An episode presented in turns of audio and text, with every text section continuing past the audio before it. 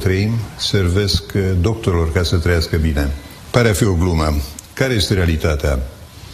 Realitatea este că alimentația, în diversitatea ei, devine la un moment dat o plăcere, devine la un moment dat uh, o desfătare, un deliciu, care depășește cu mult uh, cerințele fiziologice. Devine chiar un viciu. Sunt unii care sunt uh, extrem de mâncăcioși și care își fac rău. Alte expresii extrem de grăitoare sunt aceia că îți sapi groapa cu lingura sau cu furculița, că fiecare gaură la curea sunt niște ani din viață mai puțin. Deci astea sunt observații exprimate uneori cu mult spirit, dar în fond sunt realități pe care le știm de mult. Tendința este de a mânca mai mult decât avem nevoie. Asta din punct de vedere strict medical. Vorbiți de cantitate, dar da. putem vorbi și de calitate, despre ce mâncăm, pentru că acum diversitatea meniurilor, gastronomia e foarte diversă. Sigur că necesitatea asta strictă de a ne alimenta a devenit cu timpul o artă, arta culinară, o artă care are foarte mulți adepți și foarte mulți consumatori în consecință. Sigur că din ceea ce noi consumăm ca alimentație, nu totul este benefic sănătății. M-am referit inițial la aportul caloric excesiv, care generează, sigur, supraponderea, spus elegant, sau obezitatea mai franc, care este o boală în sine. Dar uh, componența alimentelor și mai ales uh, modul de preparare a alimentelor poate influența foarte mult uh, sănătatea. Personal am o convingere. În uh, creația inițială a omului de către Creator, alimentele, roadele pământului, erau fructele, erau legumele, uh, mă rog, plantele și hai să zicem uh, chiar și carnea. Dar nu a existat mult timp focul ca mijloc de preparare a alimentelor. Gândiți-vă că istoria umanității începe după unui autor de 600.000 de ani, după alții de chiar un milion de ani, dar de când se folosește focul în prepararea termică a alimentelor? De niște mii de ani, nu multe. Deci, față de milion, ce este? Este veșnicia față de o clipă? Și atunci noi nu avem zestră enzimatică, nu suntem capabili să digerăm și nu suntem capabili să îndepărtăm toată toxicitatea care vine din grăsimile prăjite, din carnea prăjită, din toată această modificare termică pe care focul induce în prepararea alimentelor. Consider că este un factor nociv. Nu pledez acum să ne întoarcem la primitivism din punct de vedere al alimentației, dar trebuie să constatăm un lucru, că dacă am fost înzestrați cu un aparat digestiv și cu o capacitate metabolică uh, calate pe un anumit tip de alimentație, schimbarea acestui tip de alimentație și în special intervenția preparării termice alimentelor în obișnuințele alimentare ale oamenilor au creat o revoluție. Eu cred că de aici vin foarte multe boli. Este o teorie pe care mi-o asum. Părinte profesor, uitați, vorbim de alimente, toate sunt bune, spune Sfânta Scriptură, dar nu toate de, dar folos. Nu toate de folos. Postul, Corect. ce ne spune? Ce să ne spună? Că e o mare bucurie, e o oportunitate pe care Dumnezeu ne așează în față fiecăruia dintre noi, dar uh, mi-ar plăcea să leg acest exercițiu duhovnicesc, pentru că vorbim despre post ca despre un exercițiu duhovnicesc, pornind, uh, hai să iau de la domnul profesor și din lumea dumnealui un, un îndemn. Secretul uh, mântuirii stă în a nu te ridica niciodată de la masă sătul. Asta este un prim aspect, dar să, și fiecare dintre noi când auzim cuvântul post plecăm imediat cu mintea la hrana. În mod deosebitor, uh, hrana este într-adevăr un, uh, un element important pentru ceea ce înseamnă menținerea vieții, dar în structura noastră duhovnicească nu este primordial. Mâncarea rămâne totuși, să spunem, pe un loc destul de din urmă. Ascultam pe înalt presimțitul Justinian, uh, vorbind despre ascultare și imediat a legat această poruncă a ascultării de Dumnezeu cu o observație extraordinară, pornită din, dintr-o înțelepciune trăită duhovnicește. Zice, vedeți, fiilor, sunt pline spitalele de bolnavi. La ce se referea? Odată, în ceea ce spunea uh, domnul profesor uh, de aceste prezențe ale oamenilor care exagerează în diversele manifestări la hrană, dar vorbim și de acele dezechilibre pe care le creează, spre exemplu, comportamentul uman. Și noi astăzi suntem o națiune destul de stresată în ceea ce înseamnă lipsa echilibrului în relațiile interumane. Spunea în alt preasfințitul Justinian de această prezență în spitale a oamenilor neliniștiți, a oamenilor care nu știu să-și dozeze dialogul. Dialogul este unul tensionat. Ori, uh, acum domnul profesor poate să-mi confirme, să te duci să te hrănești când ești tensionat, îți provoci foarte mare rău neliniștea lăuntrică creează un dezechilibru în întreaga ființă. Și atunci, postul pentru noi creștini, postul este o nouă chemare la a echilibra ființa, așa cum a zis Dumnezeu. Fundamental, boala este lipsa binelui. Ce să, limbajul cel mai elogvent cu putință și mai simplist, Orice boală este o lipsa binelui din locul respectiv, dintr-o anumită parte a trupului, așa cum a zis Dumnezeu, că Dumnezeu a zidit structura umană fundamental bună prin ceea ce înseamnă comportamentul nostru asumat ca manifestare libertății, noi producem anumite dezechilibre mentale, lăuntrice, comportamentale, biologice, sub diversele forme. Și acum avem această posibilitate a refacere. Ni se spune încă o dată, aveți posibilitatea să-mi demonstrați că sunteți fii. Revin puțin la ceea ce a spus și anume stresul, neliniștea ne duc către medic, către spital.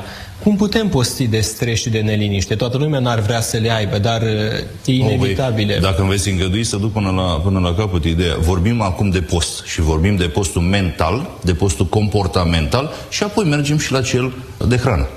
Ele își au într-o ordine probabil chiar această așezare. Pentru că atâta vreme cât n-am postit mental, nu putem să ne comportăm ca niște oameni care postesc atâta vreme cât nu postim comportamental și în relația cu oamenii, nu putem să intrăm în acest cerc al oamenilor care postesc. Și apoi ajungem la a ne face datoria față de viață, mâncând atât cât avem nevoie, nu reușind să ajungem acum să exacerbăm acest aspect al postului. Și vedeți dumneavoastră că noi am dezechilibrat și formula hranei în ultima instanță. Am reușit să aducem un surogat care nu e atât alimentar cât mental. Mâncarea de post prezentată sub formă de mâncare de dulce, adică um, salam de post sau lapte de post sau nu știu ce nebunie mai există, de ceva de genul ăsta. Adică te minți conștient îți, îți, îți induci o anumită stare pentru că ești un pătimaș care nu te poți dezlipi de gândul că trebuie să mănânci salam. Și atunci prefabrici un, un anumit aliment care să-ți înlocuiască patima ta. Ceea ce nu-i drept. Structural, ele trebuie să, să aibă responsabilitatea asumării gestului în sine. Și atunci, revin mental. Postul pentru fiecare dintre noi înseamnă să învățăm să trăim și prin ochii celuilalt. Cum ni se spune de la Sfinții Părinți, să ajungem să trăim noi, dar să ne punem noi pe ultimul loc, să lăsăm pe cel de lângă noi. Părintele Clopa zice că la ușa raiului nu bate nimeni singur. Trebuie să mai ai pe cineva. Dacă nu ducem pe cineva în ceea ce înseamnă restaurarea ființei noastre, nu o să înțelegem nimic din post. Postul atunci devine un exercițiu dietetic sau de orice natură și o structură pe care am văzut-o și anul trecut, o vom mai vedea cu voia lui Dumnezeu și la anul, dar nu ne aduce nimic bun. Ați complicat foarte mult postul pentru unii. Orice preot duhovnic îl întreabă pe fiul lui duhovnicesc așa. Nu vii neapărat să-mi spui că am mâncat fasole dacă te-ai îmbuibat. Sănătate, postul s-a dus. Vorbim despre ce ai gândit, despre ce ai înfăptuit și apoi vorbim și despre alimentație dacă e atât de preocupant. Mental, comportamental, domnule profesor? Ader întru totul la ceea ce a expus uh, părintele.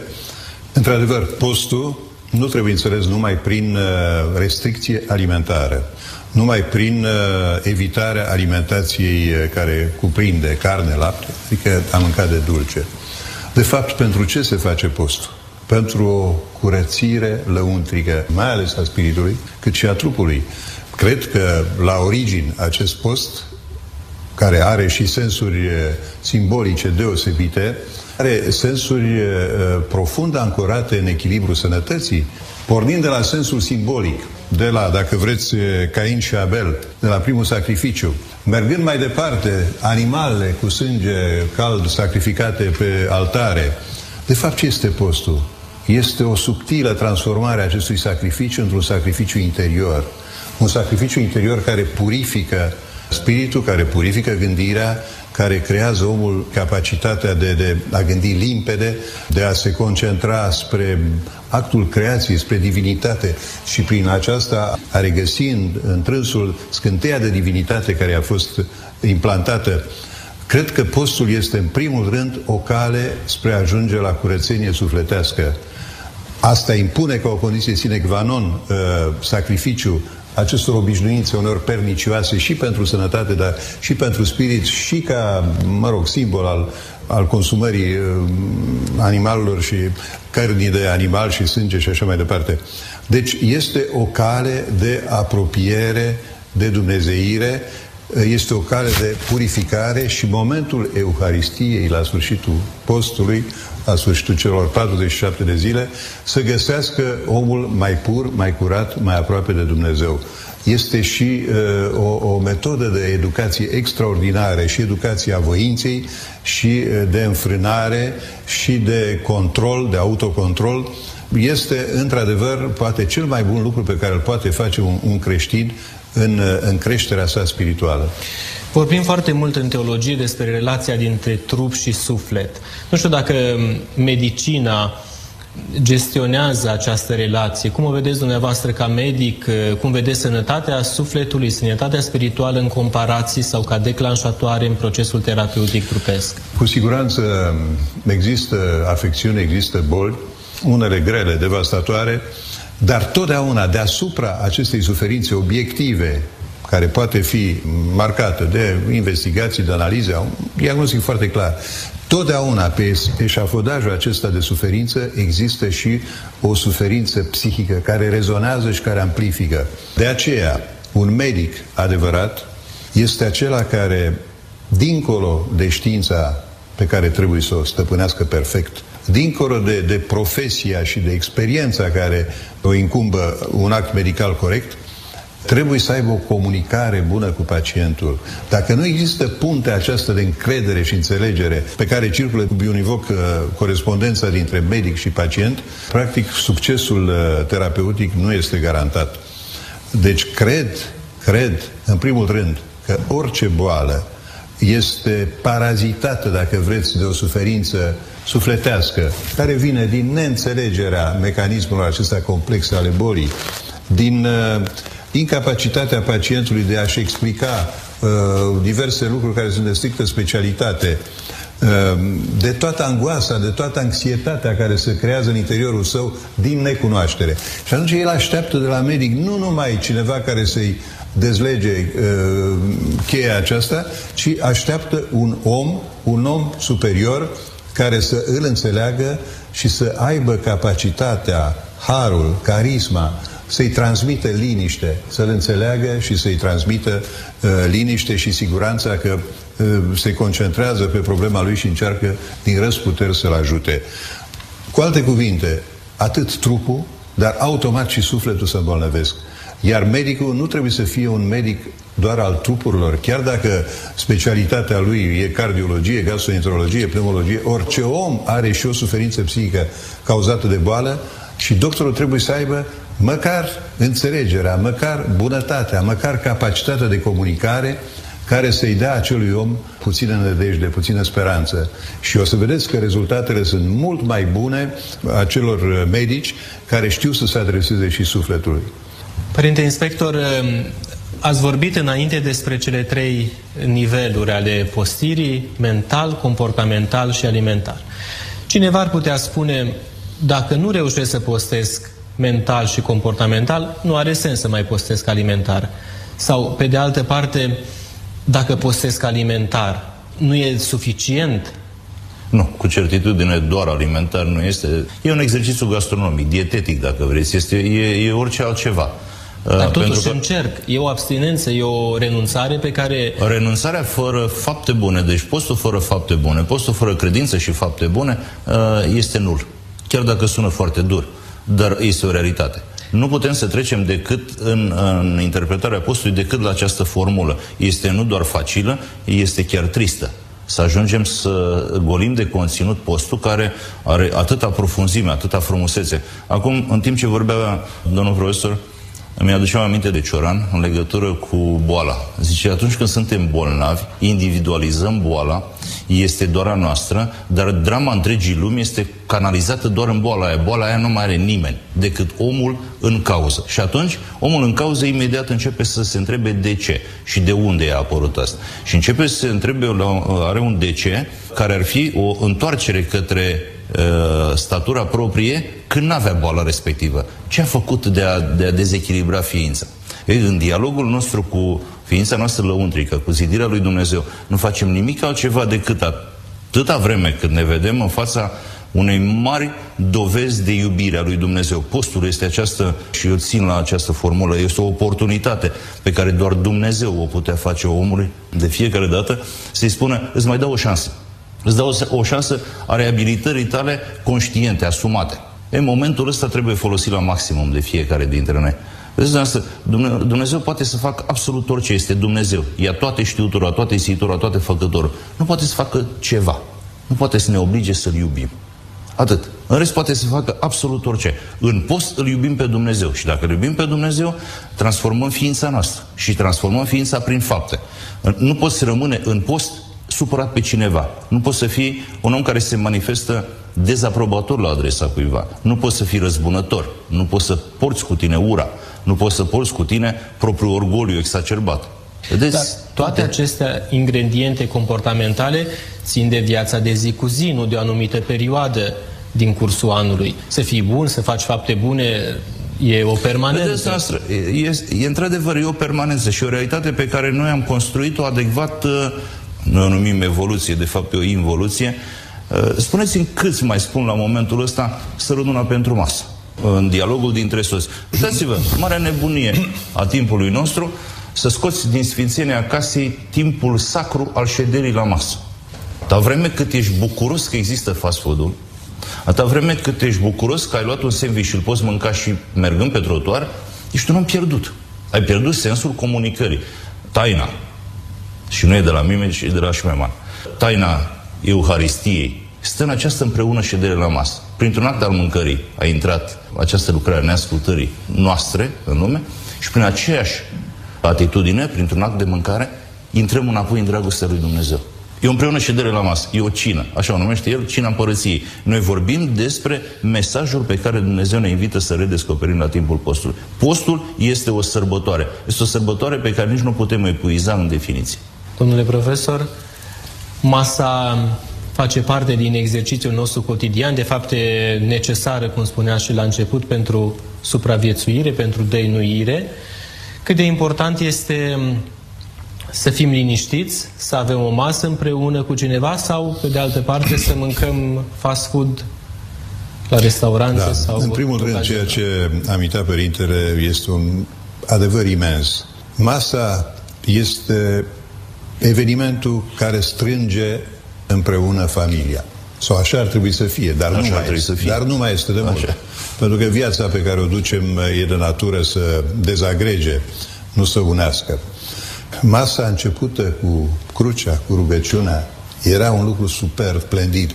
Nu-l mai trăim acum decât în mediul ecleziastic, la mănăstiri sau, dar uh, rare ori să mai vedem în familii acest gest uh, sacerdotal prin care părintele familiei mă rog, tatăl, bunicul și așa mai departe. Sacerdotul casei, preot, da? bărbatul da, da. casei. Nu mai vedem lucrul ăsta. Dar nu mai este nici uh, timp, pentru că... Da, din cauza vieții viața... pe care o ducem. Dar uitați în ce direcție ne ducem, pentru că dacă familia se dezagregă, dacă acest echilibru uh, piere, dacă această educație formidabilă pe care, însă și ierarhizarea acolo la masă, de la cel mai mare până la cel mai mic, însă și ritualul mesei, dacă toate acestea dispar, sigur că nu avem decât de pierdut. Uh, mai departe, mă întrebați uh, apropo de, de masă și de condițiile în care trebuie să... Într-adevăr, masa nu trebuie să aibă loc decât în liniște sufletească și în, în echilibru și în calm. Se spune că e mai bine să nu mănânci atunci când ești supărat decât să mănânci în aceste condiții, că îți faci uh, rău ție însuți. Da. Da. Deci, în primul rând, este o condiție uh, aceasta a, a liniștii și a, a bucuriei și a uh, comunicării normale, dar în momentul în care ceva te frământă, ceva te, te supără, ceva te tensionează, mai bine nu mănânci. Sigur că m-ați întrebat de pacient, de omul bolnav, care este supus unor diverse restricții pe care nici nu le poate să înțelege. Dietele astea nu seamănă între ele. O dietă este pentru diabet, o dietă este pentru bolnavul insuficient renal cronic, altă dietă este pentru pacientul cu afecțiuni cardiovasculare, alta pentru cel cu afecțiuni hepatice, etc., etc.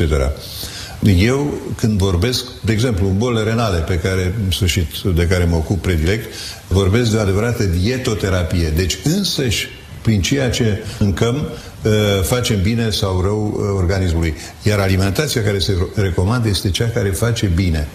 Din păcate, întreaga omenire se îndreaptă dezastros spre o zonă în care alimentația uh, atacă fundamental sănătatea oamenilor. Cultura fast food este o cultură de dezastru.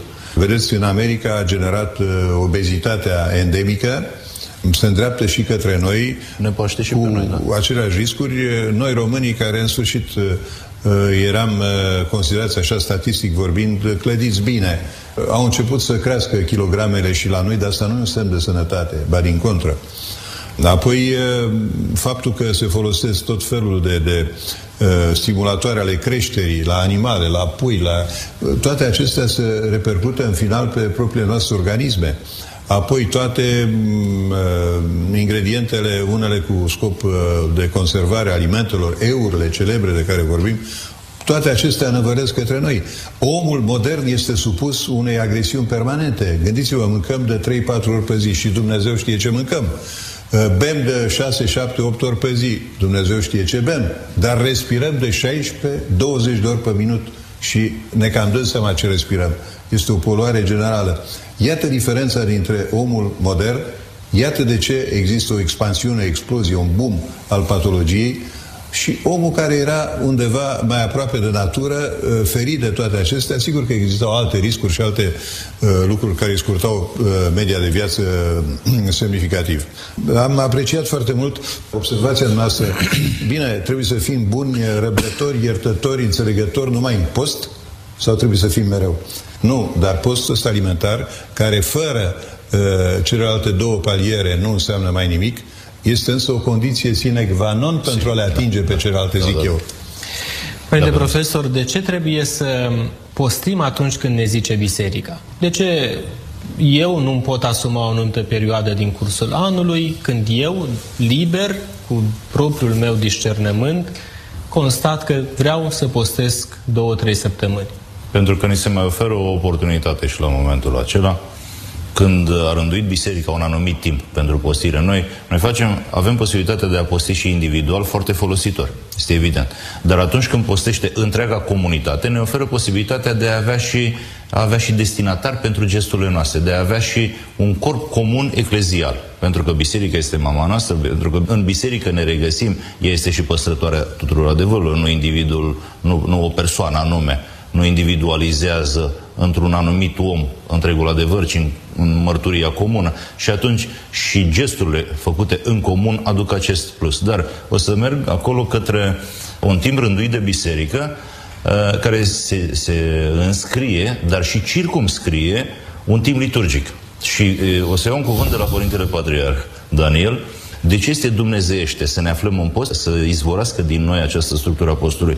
Pentru că la vremea postului mâncăm predilect mâncare de origine vegetală.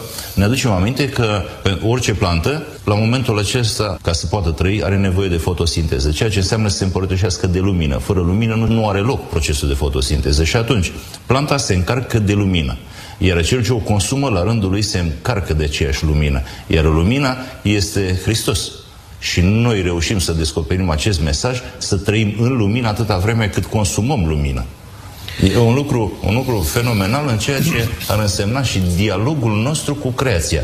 Pentru că eu acum nu am bagatelizat alimentația, să ne înțelegem în termenii cei mai clar cu putință. Dar cum spunea domnul profesor, atâta vreme cât starea ta lăuntrică nu este așezată la post, nici alimentația nu este, este una vulcanică, este una agitată, este una care produce rău.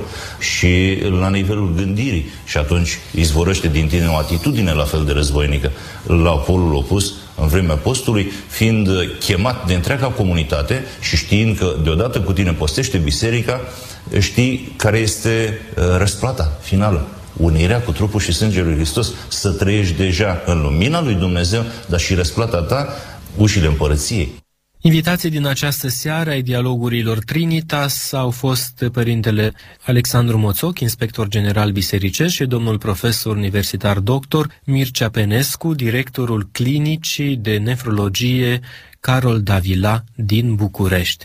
Tema emisiunii Postul în viața creștină, discernământ și echilibru în manifestările, în exprimările vieții noastre. Ciprianul Linici vă mulțumește că ne-ați fost alături. O seară frumoasă și un post binecuvântat tuturor. Amin.